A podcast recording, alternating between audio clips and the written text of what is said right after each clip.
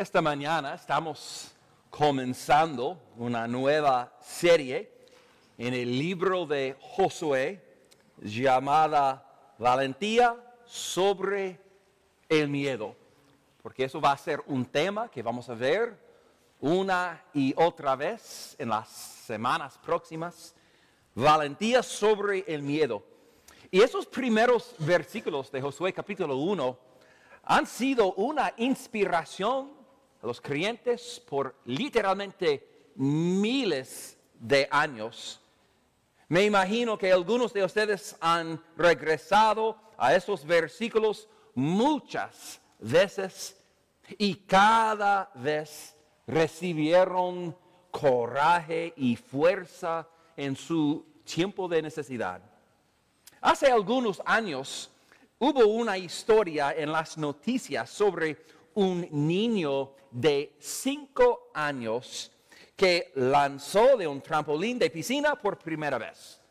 Y probablemente estás preguntando, ¿por qué esta es una historia en las noticias? Bueno, este niño, él podía nadar bien, pero él tenía demasiado miedo de zambullirse. Y un día su vecino escuchó a los padres de este niño tratando de animarle y persuadirle a hacerlo sin éxito. Así que este hombre, este vecino, se presentó en la puerta. Y él tenía 95 años. Él era un veterano de la Segunda Guerra Mundial y él había saltado de muchos aviones en, sus, en su vida. Y este anciano subió la escalera, se paró en el borde del trampolín y él hizo algo que él no había hecho por más que 50 años. Se zambulló de cabeza a la piscina. No fue bonito, pero lo hizo.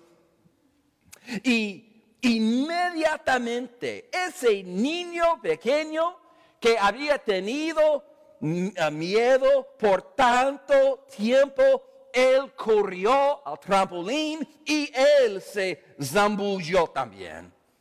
Y el punto de esta historia es que a veces solo necesitamos ver un ejemplo de la valentía para imitarla en nuestras vidas. Billy Graham, él dijo una vez, el valor es contagioso, y yo lo creo. Sin embargo, parece que el coraje es muy raro en esos días. Ah, ah, parece que estamos rodeados de miedo. La pandemia ciertamente lo hizo mucho peor, pero eso fue verdad incluso antes de la pandemia. Nunca he visto un tiempo en que tanta gente tuviera tanto miedo de tantas cosas. Pero Dios quiere que su pueblo sea valiente. En nuestro pasaje de esta mañana, Israel está a punto de entrar en la tierra prometida y Dios le dice a Josué tres veces, esfuérzate y sé valiente. Si Dios lo dice una vez, es importante. Si Dios lo dice dos veces, significa no te lo pierdas. Pero cuando Dios le dice tres veces, es como si Dios estuviera clamando a nosotros, preguntando, ¿estás prestando atención? Dios estaba hablando con Josué, pero vamos a ver que estas palabras se aplican a nosotros también. Y no importa quién seas, en algún momento de tu vida, Dios te va a llamar a hacer algo que sí va a requerir valentía. Y esta mañana nuestro enfoque está en la valentía para triunfar. Y no me refiero al triunfar físicamente, sino espiritualmente. Estoy hablando de cómo ser la persona que Dios quiere que seas, cómo hacer lo que Dios quiere que hagas. Estoy hablando de la la, vida abundante, estoy hablando ah, de la victoria sobre tentación, la victoria en tu hogar.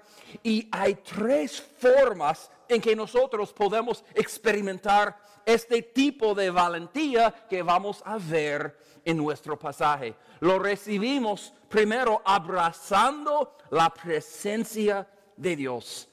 Abrazando la presencia de Dios. Mira versículo 1. Aconteció después de la muerte de Moisés, siervo de Jehová, que Jehová habló a Josué, hijo de Nun, servidor de Moisés, diciendo, mi siervo Moisés ha muerto. Y yo voy a detenerme aquí por un momento. No hay palabras para expresar lo difícil que era para Josué escuchar estas palabras mi siervo Moisés ha muerto. Moisés era el único líder que ellos ah, conocían. De hecho, él era más que un líder, él era una leyenda. Él los sacó de Egipto y él los guió a través del Mar Rojo y a través del desierto. Pero ahora Moisés ha muerto. Y Dios no dijo a Josué, mi siervo Moisés ha muerto porque ellos no lo sabían.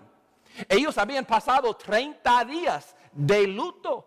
Eso es todo lo que ellos estaban, ah, lo que ellos habían pensado y hablado. Pero cuando Dios dijo, mi siervo Moisés ha muerto, fue como decir, sí, yo soy consciente de tu situación. Sí, yo sé lo que estás pasando. Sí, yo sé lo que está delante de ti. Yo sé cómo te sientes. Y estoy ahí contigo a través de todo. En, en los versículos 2 al 5 Dios habla de esta tarea que Dios tiene para Josué. Pero mira lo que Dios dijo al final del versículo 5. Como estuve con Moisés, estaré contigo. No te dejaré ni te desampararé. Eso es exactamente lo que Josué necesitaba escuchar, porque Josué probablemente estaba haciendo la misma pregunta que los demás. ¿Cómo vamos a hacer esto sin Moisés? Sabes, es muy fácil apegarse a un líder humano, así que dependemos más de él de lo que dependemos de Dios. He visto iglesias, hay iglesias edificadas sobre la personalidad de un líder y cuando este líder se va, todo se derrumba.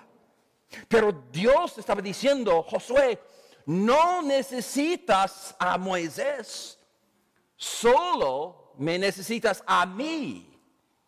Josué necesitaba recordar y la gente necesitaba recordar que no fue Moisés, fue a través de Moisés que Dios los sacó de Egipto y los llevó a la tierra prometida. Ellos necesitaban recordar que en un punto de la vida de Moisés, Moisés era un pastor tartamudo y cuando él tenía 40 años, él trató sin éxito liberar a Israel por su cuenta. Así que Dios dice, Moisés, sí, él está muerto, pero yo no estoy muerto. Moisés no está contigo, pero yo sí estoy contigo. Tal vez pienses, ay pastor, eso fue cierto para Josué, pero ¿cómo yo sé que eso es cierto para mí también?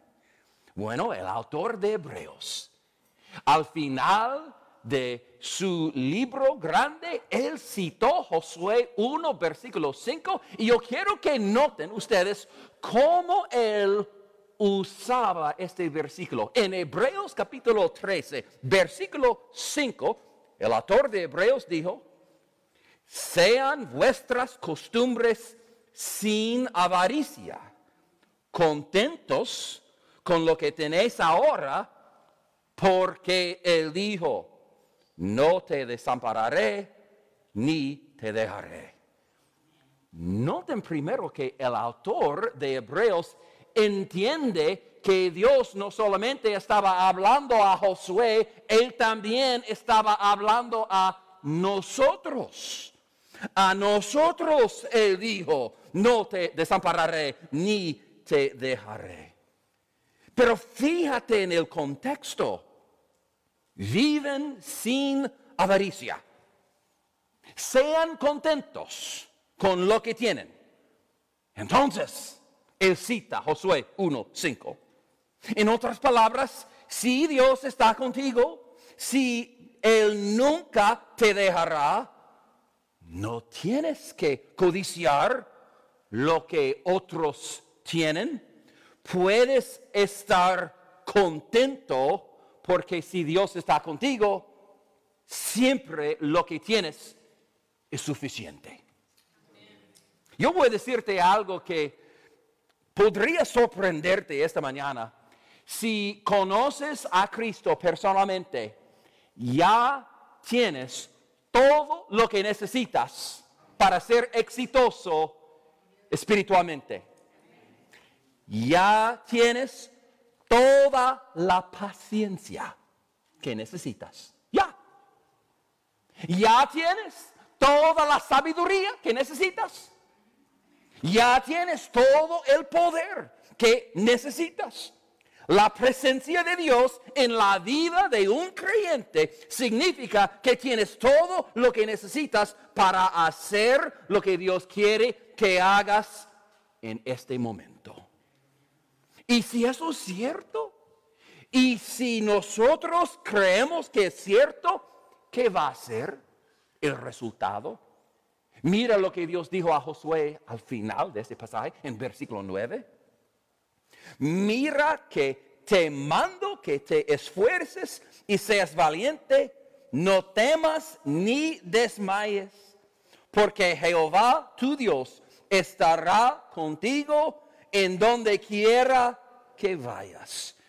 Si Dios está contigo y si crees que Dios está contigo, el conocimiento de la presencia de Dios en tu vida expulsará el miedo.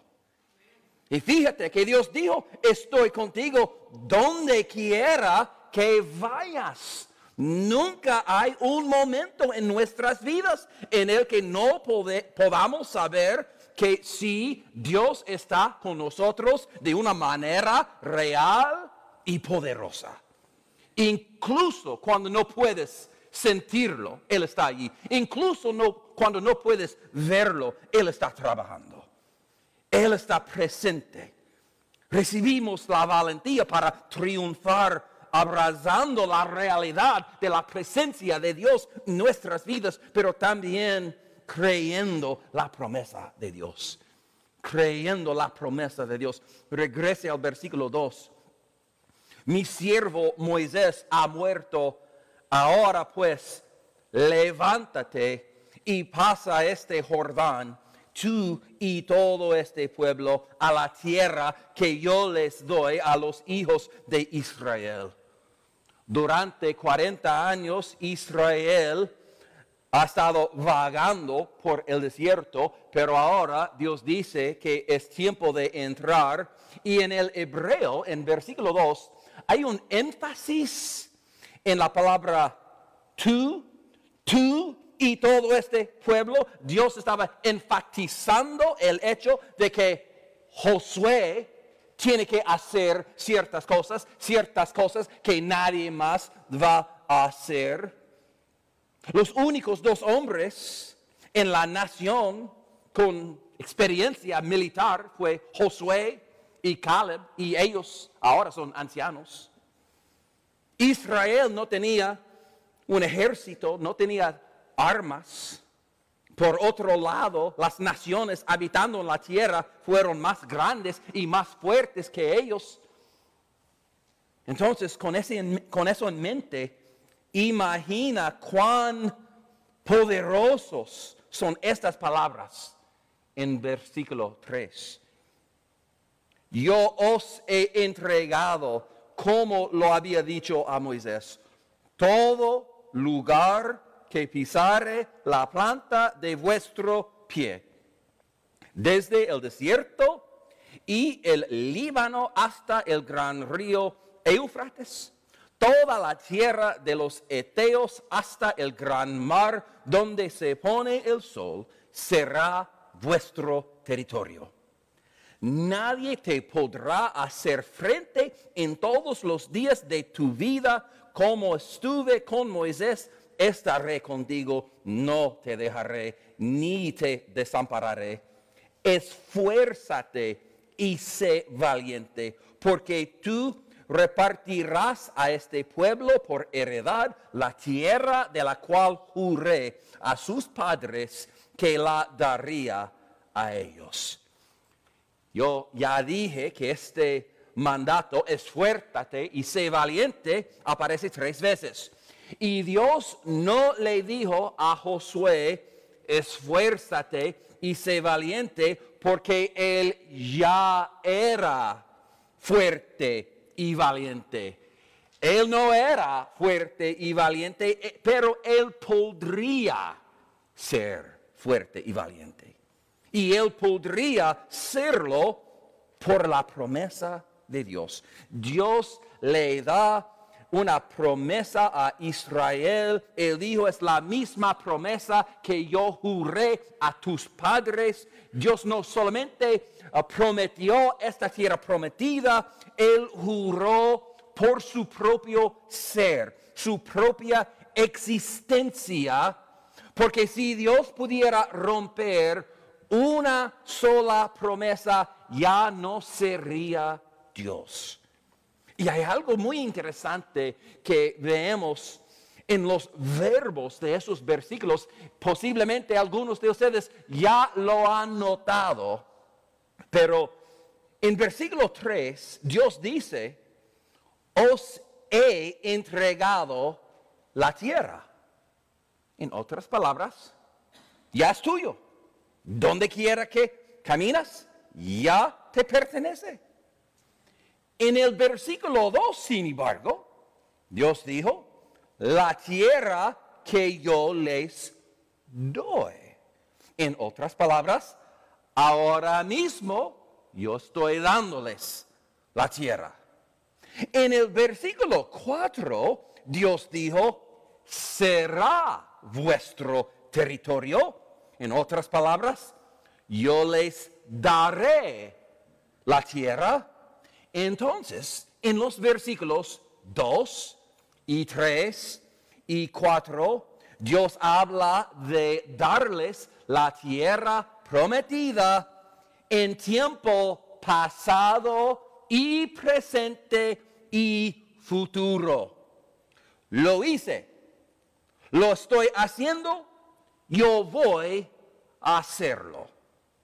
Por cierto, deben saber que en el Nuevo Testamento se habla de nuestra salvación de la misma manera.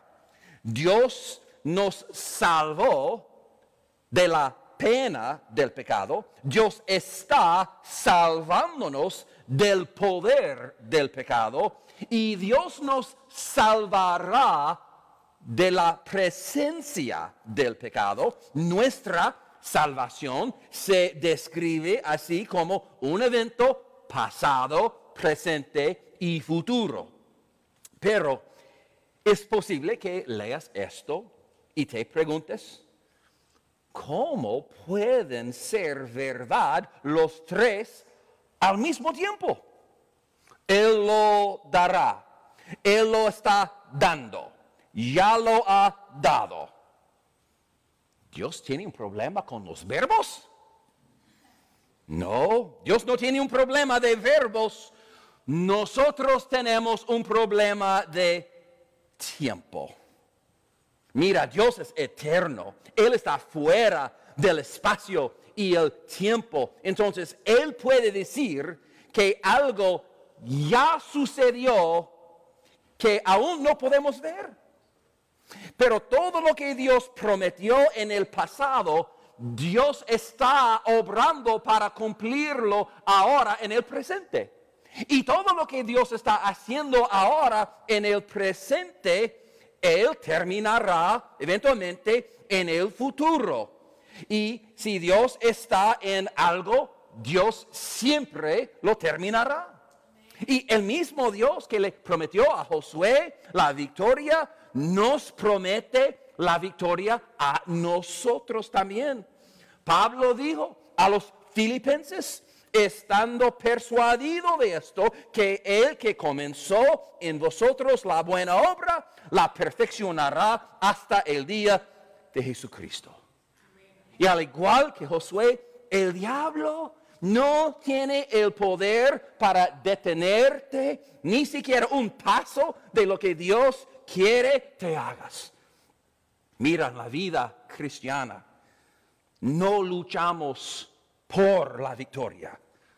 En la vida cristiana nosotros luchamos desde la victoria.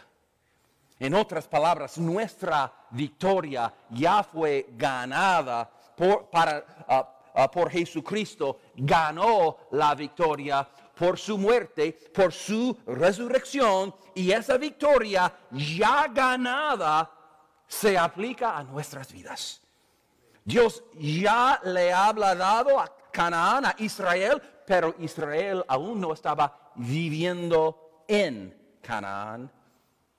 Y así es con nosotros. Muchas veces nosotros ya tenemos la victoria, pero no estamos viviendo en la victoria.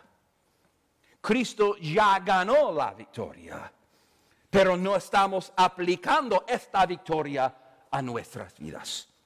Muchas veces nosotros somos como los soldados japoneses que fueron descubiertos en una isla apartada años, muchos años después de la Segunda Guerra Mundial.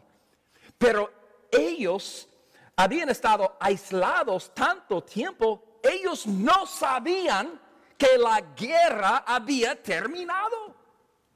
Y muchos años después, en su mente, ellos todavía estaban luchando. Y muchos cristianos viven de la misma manera. Olvidamos que Dios nos ha prometido la victoria y actuamos como si la batalla ya no estuviera ganada.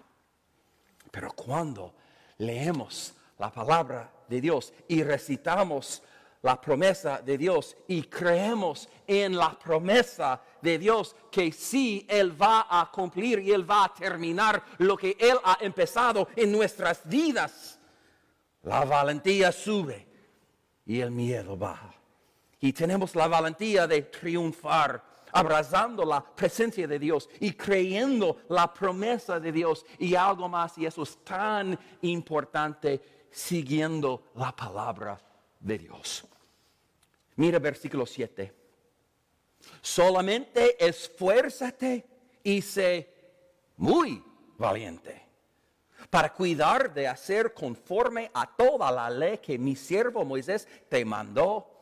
No te apartes de ella ni a diestra ni a siniestra, para que seas prosperado en todas las cosas que emprendas.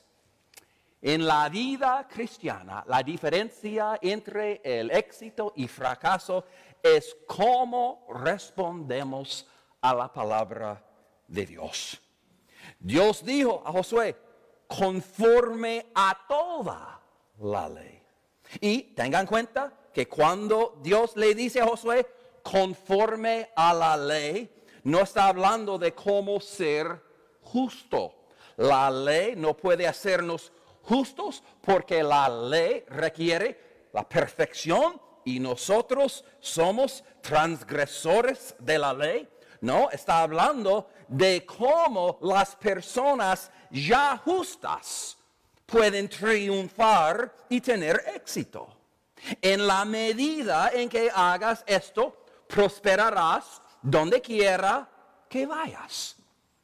Josué, Israel, no tenían toda la palabra de Dios como tenemos ahora, pero, sin embargo, ellos tenían los primeros cinco libros de la Biblia. Ellos tenían la ley que Moisés le habían dado.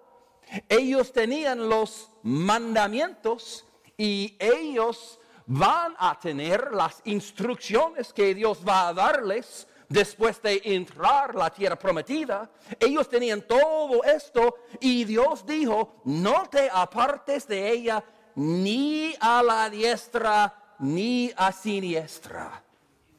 En otras palabras, nosotros no tenemos el derecho de alterar o suavizar un solo versículo en la palabra de Dios, un solo mandato en la palabra de Dios para hacerlo más popular en este mundo. Y a veces no lo vamos a entender.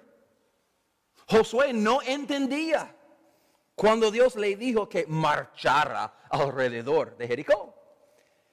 Pero se necesita valentía para obedecer la palabra de Dios cuando no la entiendes completamente. Se necesita valentía por eso. Pero para obedecerla, primero tenemos que conocerla.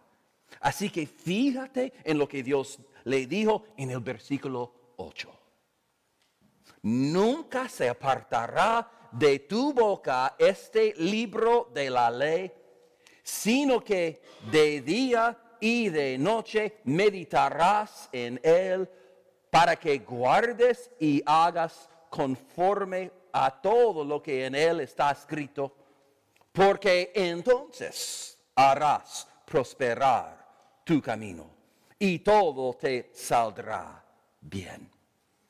Nunca se apartará de tu boca.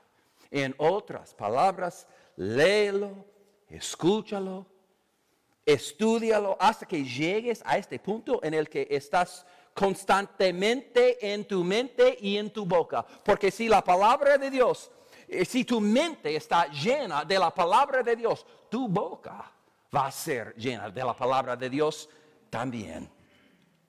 En el año 1678, un hombre se llama Juan Bunyan escribió un libro famoso, El progreso del peregrino. Es una alegoría, del Evangelio y la vida cristiana. Ha sido traducido este libro a más idiomas que cualquier otro libro en la historia, excepto la Biblia. Pero, ¿sabes cómo Juan Bunyan fue salvado? Su testimonio, ¿han escuchado su testimonio? Juan Bunyan, el hombre que escribió este libro tan grande, un día él estaba escuchando a escondidas una conversación entre dos mujeres piadosas. Y su conversación estaba tan llena de la palabra de Dios. Y su conversación estaba tan llena de fe que Juan Bunyan fue ganado para Cristo solo por escucharla. Déjame hacerte una pregunta. Si alguien escuchara a escondidas tus conversaciones, ¿los llevaría a Cristo o no?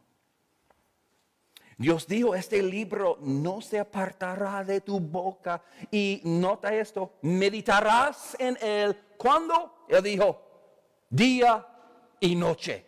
Día y noche. Así es como lo guardarás. Y entonces tendrás éxito y prosperidad. La palabra hebrea para meditar es muy diferente de Ah, la manera en que la mayoría de la gente lo usa hoy.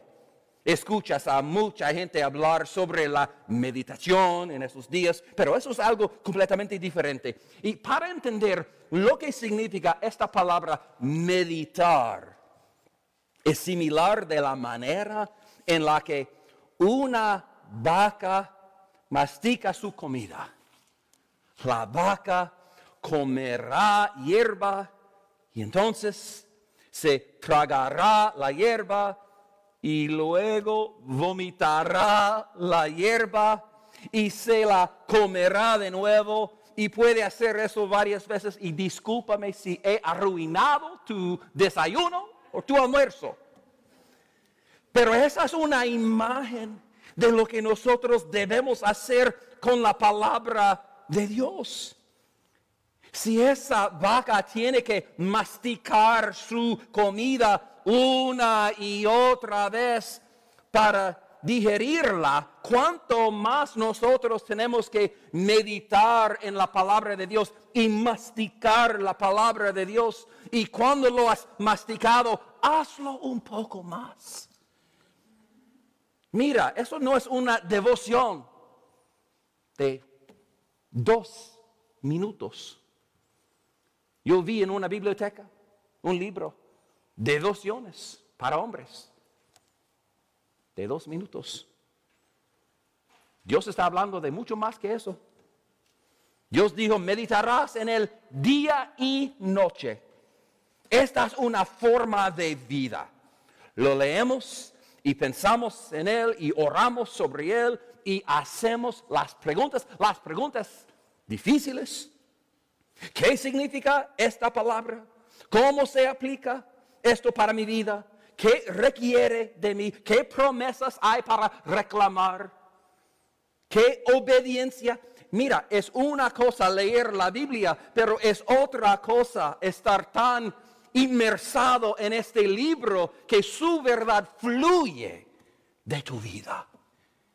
Aquí es como vamos a tener la valentía sobre miedo, la valentía para triunfar. Recibimos la valentía de este libro, la valentía para triunfar viene de abrazando la presencia de Dios, creyendo la promesa de, de Dios, siguiendo la palabra de Dios. Dios sabía que Josué Israel iban a necesitar todas estas cosas cuando entraron en la tierra prometida. Pero mira, no es un accidente, no es casualidad que Dios está hablando y Dios está teniendo esta conversación con un hombre llamado Josué. El domingo pasado terminamos una serie de un año sobre la vida de Moisés. Y Moisés era el líder de Israel por muchos años. Dios era un hombre real. Y también Moisés era un símbolo de la ley. Pues él solo podía guiarlos hasta cierto punto. Él no podía llevarlos a la tierra prometida. Alguien más tuvo que hacerlo, alguien llamado Josué, que significa literalmente Jehová salva. Jehová salva. Asimismo, la ley no puede llevarnos a nosotros a la tierra prometida de salvación. Una vez más, alguien más tuvo que hacer eso. Y es por eso que Dios envió a su Hijo unigénito y lo llamó Josué. Sí, Josué era su nombre hebreo. En griego se llama Jesús. Y este nombre se traduce Jesús. Jehová salva. Y Jesús hace por nosotros espiritualmente lo que Josué hizo de una manera físicamente para Israel. Jesús vino del cielo a la tierra. Él vivió la vida perfecta y sin pecado. Y entonces Él murió en la cruz por nuestro pecado y resucitó y lo hizo para que todo aquel que en Él cree, confesándole como Señor, pueda experimentar la, tierra prometida de la salvación con Él para siempre y siempre. Oremos. En un momento yo voy a dirigirnos en, oración. Yo voy a orar, pero con las cabezas inclinadas y con los ojos cerrados por un momento. Yo quiero hacerles una pregunta. Tal vez alguien está aquí en este día y estás dispuesto a admitir que en este momento, en este punto de tu vida, necesitas la valentía. Estás en una situación y sí, claro, todos nosotros necesitamos la valentía en la vida, pero especialmente ahora. Estás pasando un tiempo en el que realmente necesitas este coraje, esta valentía que solo viene del Señor. Y si, si yo puedo en esos momentos próximos orar por ti. Por favor, si, si, si eso es tú en este momento de tu vida, en este punto de tu vida, levanta tu mano por un momento, aunque yo puedo verla y aunque yo puedo orar por ti. Alguien más que me diría, pastor, yo estoy en este punto de mi vida en que yo realmente necesito esta valentía en mi vida. ¿Alguien más? ¿Hay alguien aquí dispuesto a admitir que honestamente yo necesito seguir a Cristo, yo necesito aceptarle como mi Señor y Salvador. Y en este mundo sí requiere valor, requiere coraje, porque no va a ser fácil en este mundo seguir a Jesús.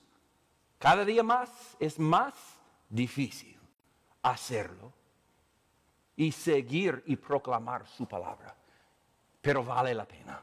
Vale la pena. Si hay alguien aquí dispuesto a decir, pastor, sí, en este momento yo, yo confieso, yo necesito a Jesús, yo necesito todavía entregar mi vida a Cristo como mi Señor y Salvador, y yo quiero hacerlo hoy. Estoy listo a entregarle mi corazón y mi vida hoy. Yo quiero rendirme a Jesús hoy. Alguien levantando una mano que me diría que sí, aquí es donde estoy en este punto de mi vida, en este día. Porque hoy puede ser el día de su salvación. ¿Alguien? Amén. Gracias, oh Señor, por darnos a nosotros toda la valentía que necesitamos a través de Jesús, quien ya ganó la victoria en su muerte en su resurrección. Gracias, oh Señor. Tenemos todo lo que necesitamos en Cristo para tener victoria, para experimentar la, vida abundante y para tener la, la vida eterna. Yo sé, Señor, que cada persona aquí va a experimentar algo en su vida que va a requerir la valentía tú vas a llamarnos a cada persona aquí a hacer algo en algún tiempo que se requiere valentía. Tú sabes, Señor, quiénes son estas personas hoy y las personas que levantaron sus manos hace un momento. Oh Señor, dales la valentía que necesitan. Ayúdales, Señor, a abrazar tu presencia en sus vidas y creer en cada promesa en este libro y seguir todo lo que dice tu palabra. Ayúdale, Señor, a seguir a Jesús, experimentar realmente, prácticamente, esta valentía en su corazón. Ayúdanos cada uno aquí a aplicar todo lo que hemos visto, lo que hemos leído a nuestras vidas. Ayúdanos, Señor, ser valientes en este lugar, en esta cultura, en este tiempo. Y lo oramos todo en el nombre de Jesús. Amén.